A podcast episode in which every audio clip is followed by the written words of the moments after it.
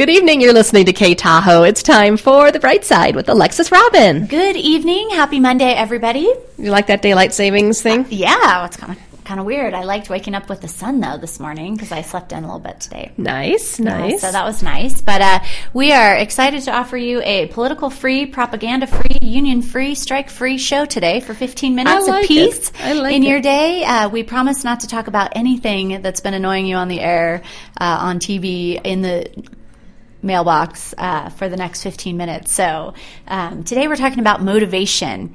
And uh, this is a, a, topic that was brought up by one of my friends in town, David Smith. I, every once in a while, I'll put out on Facebook, hey, I need some. Um, I need some fodder for the show. Who's having an issue? what do you need? And so he emailed me last night and or Facebooked me and said, "Hey, how about motivation?" And I said, "What? Say more about that, David." He said, "How to get it, how to sustain it, you know, how to keep it going." I like David. Yeah, me too. So he's he's actually making a Nourish app for me. Nice. So He's good yeah, at that. pretty soon I'm going to have a Nourish app. You guys can all go on. I'm figuring out how to get my podcasts on so you can listen to the bright side and Jen and I all the time. So that'll be exciting. So, um, talking about motivation, one of the key things with motivation is figuring out um, where you're going. So you've heard me say this before. If you don't know where you're going, any road will take you there. and um, and basically, what I mean by this is that it's very hard to get motivated to do something if you don't really understand where you're going or why you're going Okay. right? So you want to get really clear about what your goal is. Where am I going? What am I trying to do? Um, and that can be very like on a simple level in terms of your to-do list, or that can be on a grand level in terms of what you're trying to make your life look like. So, um, but once you do that and um, you know where you're going and you've been intentional about setting that direction, then each decision you make either gets you closer to that goal or further away. Yes. So it becomes very easy then to decide, you know, what to do. So if your um, if your goal is to get more clients for your business and your um, you know you choose to sleep in and go into work at noon and you know work on some side project and not call anybody does that get you closer or further from getting new clients I would say it gets you further. get you further Just a guess, just a guess. Right? So then, um, so when you realize that, like, oh, well, how did I spend my day today? You can reflect back and say, well, I, you know, worked on that little side project and I went in late and, hmm, that, that didn't get me any closer to getting new clients. So what can I do differently tomorrow? So once you start becoming aware, because I think the first piece of motivation comes with awareness. Right? I think, well, yeah, we, you know, it's funny. We were talking a little bit about that off the air on a whole other subject, but yeah, unless you know, unless you have awareness, nothing really helps. Right. And so, so if you know where you're going to go and you know why you want to go there, then um, it's very easy to make decisions that will either get you closer or further away. And if you're making decisions that get you further away, um, then you want to think about like, why am I not doing this? Do I really not care? And this is a show we did a few weeks ago, but um, am I not changing things because I don't care, because I'm scared, or because I'm lazy? Like really, that's the Or a little bit of all of it. or a little bit of all of them. So you want to ask those questions and, and realize like what's getting in my way here? What's Yeah. stopping my motivation? Am I just lazy, or am I afraid? Let me- or can I stop you there for a second? Because I, I don't remember, and you can maybe refresh my memory. Yep, yep. If it's lazy, how do you get past that? Well, you have to just um, first of all recognize that, right? Like I, I really, um, I, I'm really lazy, and so I just, um, I, when I find that I'm lazy, it's usually because I just don't care enough, Okay. right? So it's a, it's a motivation thing in terms of like I really don't want things to be different, Okay. right? Because if I'm too lazy to do it, obviously I don't care that much about the outcome, Okay. in my opinion. So it kind of strings right back to not caring. Right. So it strings right back to that. So, um, but so the key is if you want things to be different, then you have to say, like, yes, I do want things to be different. And if you find that you're constantly coming up and hitting the wall of laziness, you want to ask yourself, do I really want things to be different? Because Laziness. I'd probably be motivated more if I if I really wanted to change things. But if I don't, well, then I don't. And sometimes just being honest with yourself and not making excuses and saying, yeah, I guess I really don't want things to be different. It'll elicit two responses. It'll either elicit the response of you getting all defensive and angry, like, of course I want things to be different. And then it'll start a little fire in you and you'll start fighting for things to be different. Or you'll be like, yeah, actually, I guess I really don't care about that. That must have been someone else's idea for me. And not my idea for me, so don't care. Right? So that sounds um, like it makes sense. yeah, so know where you're going start, to start with, and then ask yourself each with each decision that you make and each action that you take, is it getting me closer or further? Um, another piece here is now that we have these, um, a lot of people are entrepreneurs now. A lot of people work from home, um, and we kind of have this 24 hour workday. Yeah. You don't know anything about that, do you? No, not at all. No. Not at all. No. Because in radio, there's a start and an end, right? Yeah. No. yeah. No, so um, Jen works all the time, and the thing is, is that when you're um, when you work for yourself or when you work for somebody and you work at home, um, it stretches out your day, and so your day goes from you know what used to be eight to five in an office setting is now you know you wake up at seven you check your email while you're laying in bed you get up you have breakfast you get online a little bit you know you work throughout the day um, you might work through lunch then the you know comes home at night then you get your laptop out after dinner you know and so it's like your day never ends It never stops. We And- work more now than we ever have. Right. And so what happens is there's a high level of burnout, but worse than the burnout piece is this idea that you you become very um, ineffective. And I like to I have a metaphor that I use, which is like um, you become like a, a cup of iced tea that has been sitting out in the sun for a few hours.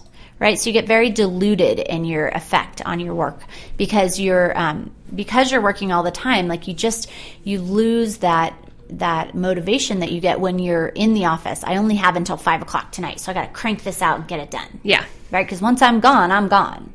Right? So you lose that because it's like, oh, well, I could do it later after dinner. That happens so much. You know, and then you just get this really kind of lackadaisical process loop going and, and progress loop, and, and you're slow. You're just slow and you're less effective. So it's better to create a start and an end to your workday. And if you work at home, it's even more important. If you have an office, like I actually ended up for my practice, I started at home and then it was like, I need a place to go. Like I need to separate work and life because I really liked what I did. So it was harder to say no to it and like Yeah. turn it off. Um, so I got an office and now I go in from nine to four. And when the day's over, the day is over. I get home and it's different. And once in a blue moon, I'll check emails at night or take a call, but it's not a regular thing. That's and smart. it keeps me really focused because you know four o'clock when I got to leave to get the bus, the kids from the bus. It's I mean, it better be done or it's waiting till tomorrow. So at about two o'clock, I really kick it into high gear and I get about five hours worth of work done in two hours. It's just how I work. But you got to figure out what works for you. So create a start and an end to your workday. Now, if you're one of those people who has a full time job and you've got a little side hustle going, which a lot of us do in Tahoe because that's sometimes what it takes to work here, then you want to create boundaries around that side time. So when you get home, you might say, okay, Wednesday and Thursday night for um, two hours after dinner, I'm going to crank out these two projects. Or Sunday afternoon is going to be my time to do this. So you actually create that space for that time and you set boundaries around it so that it creates like the same kind of um, friction and motivation that it would if you had a start and an end to your workday, right? So that's important. That's a way to kind of tweak that if you've got multiple things going on. Um, then next here, you've heard me say this a few times, but be present or be absent, but don't be both. This is a quote that uh, my friend Gretchen Pisano introduced me to, and um, it's the idea is that if you're going to do something, be there and be present and do it. And if you have to step away, then step away. But don't try to step away and still continue to be present because it doesn't work. Then you're just like working at about 10% of what you could be. That makes sense. And I think we do that a lot more than we realize. Oh, yeah. I mean, I do it and I'm like preaching it and I'll catch myself in the middle of it and I'll laugh at myself. Um, because it's like I, I was in a conference a few weeks ago that I paid a good amount of money to go to, and I saw this instructor, and I wanted to give her a little note and share this quote with her because she was all about mindfulness and this and that. And she sat down behind me, and then they put on this closing video, and it was such a beautiful video, and it was so inspiring. And the whole time I'm trying to write this lady a note um, who's sitting behind me because I want to, you know, share this quote with her because I think it would be really valuable for her work and um, and I I catch myself mid video, like not paying attention to the video, really not paying attention to what I'm doing with the note, and so I just put everything down and I check into the video. Right, the lights come up, I turn around and the gal's gone. Like she's been gone. She probably left right when the video started because her flight was leaving. So this whole time I had lost my presence with the video. Like she was already gone. Wasn't And I just laughed at myself. I'm like, what a good example of your own thing here. Like your own belief system to be present or be absent, but don't be both. And now you're, you know, totally violating it. And look what you got nothing. So it was a really good reminder. Um, and we have to remind ourselves consistently. And that, um, and that goes back to um, something that Zig Ziglar said. And I posted this on my Facebook, on my Nourish Facebook page a while back and someone else, um, one of my fellow colleagues, Heidi Nord, she posted it on my page last night. But this quote about motivation and how we need it daily, just like baths. Yeah, you know, exactly. This is why we we bathe daily because it's you know it's necessary, and that's. That's another thing here is that with motivation, you can't just get it like on Monday and then hope it's going to sustain you all week.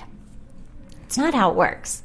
You have to consistently be motivating yourself. You have to consistently be revamping. Okay, what am I doing today? What am I trying to get done? How am I going to do it? What's the purpose behind what I'm trying to get done? What's the reason behind this? Why do I why am I bought into this? Why am I doing it? Well, I have to because my boss said so. Okay, well, so why are you doing what your boss says? Because then I can keep my job. Okay, so why are you doing that? Because then I can put food on the table for my family. Okay, there's your purpose right? Like that's what you tune into, not the fact that your boss is making you do it. The fact that you're doing it so that you can put food on the table for your family, right? That's right. So you want to be thinking about what's the purpose behind it. Another thing you can do is you can create motivating thoughts. So when you think about why am I going to do something? So do you have something that you have to do today, Jen? Probably. Um, yeah, I have a well, I have a meeting tonight, Okay. and um, make dinner. I, yeah, there's things that need to get done. I and today's not particularly a, high stress day. day. So if you think about something you want to do, so like she's going to this meeting tonight, I want to do that. and you want to do That's that a want and meeting. then you create a um, you create a motivating thought around that like i want you know once i've gone to this meeting i will have connected with friends or i will have done something that gives me meaning or i will have been some part of something bigger than myself you know you kind of search for like what's the meaning in this why am i doing this Mm-hmm.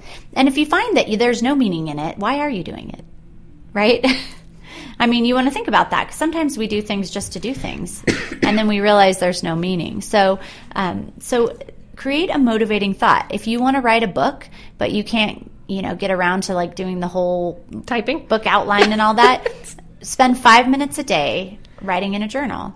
And, you know, the motivating thought might be at least I'll have gotten started. Right? So you just want to think like, what's one motivating thought I could tell myself? And then create steps that are small. I mean, I think we make a big, we challenge ourselves because we put these huge, giant steps in front of us, and then we wonder why we're not motivated to go after it. It's like, okay, we're, today we're going to climb Everest. How's that sound? You know, how about we just walk Taylor Creek? Like, let's start there. Exactly. And so, um, so you want to create the next steps for each of the things that you want to get done. You want to make them so small that you could get it done literally in the next 24 hours. Like you could say, "Oh, I could commit to that. Absolutely, I could do that. No problem." Okay. So you want to create that because actually doing small things will create more momentum and will help you to tackle the big things versus trying to tackle big things right off the bat. That'll actually slow you down. Interestingly enough. So you want to take small steps, turtle steps. And again, if you're not sure how small, go back until you physically feel your body saying, Yes, I could do that in the next 24 hours. Absolutely, beyond a shadow of a doubt, I can make that happen.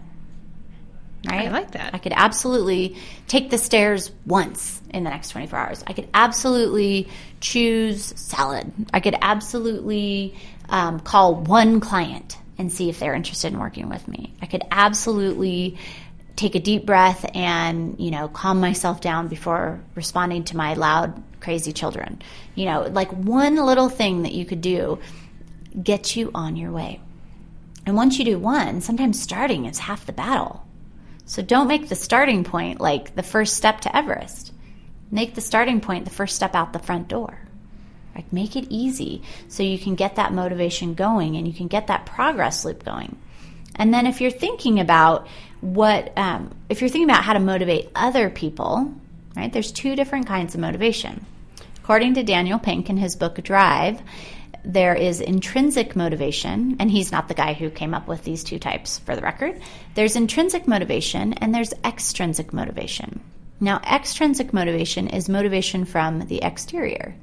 So it's kind of this carrot stick idea, mm-hmm. right? If mm-hmm. you do well, I reward you. If you don't do well, I poke you with a stick Yep. right? And that's extrinsic. The problem is that only works for algorithmic tasks.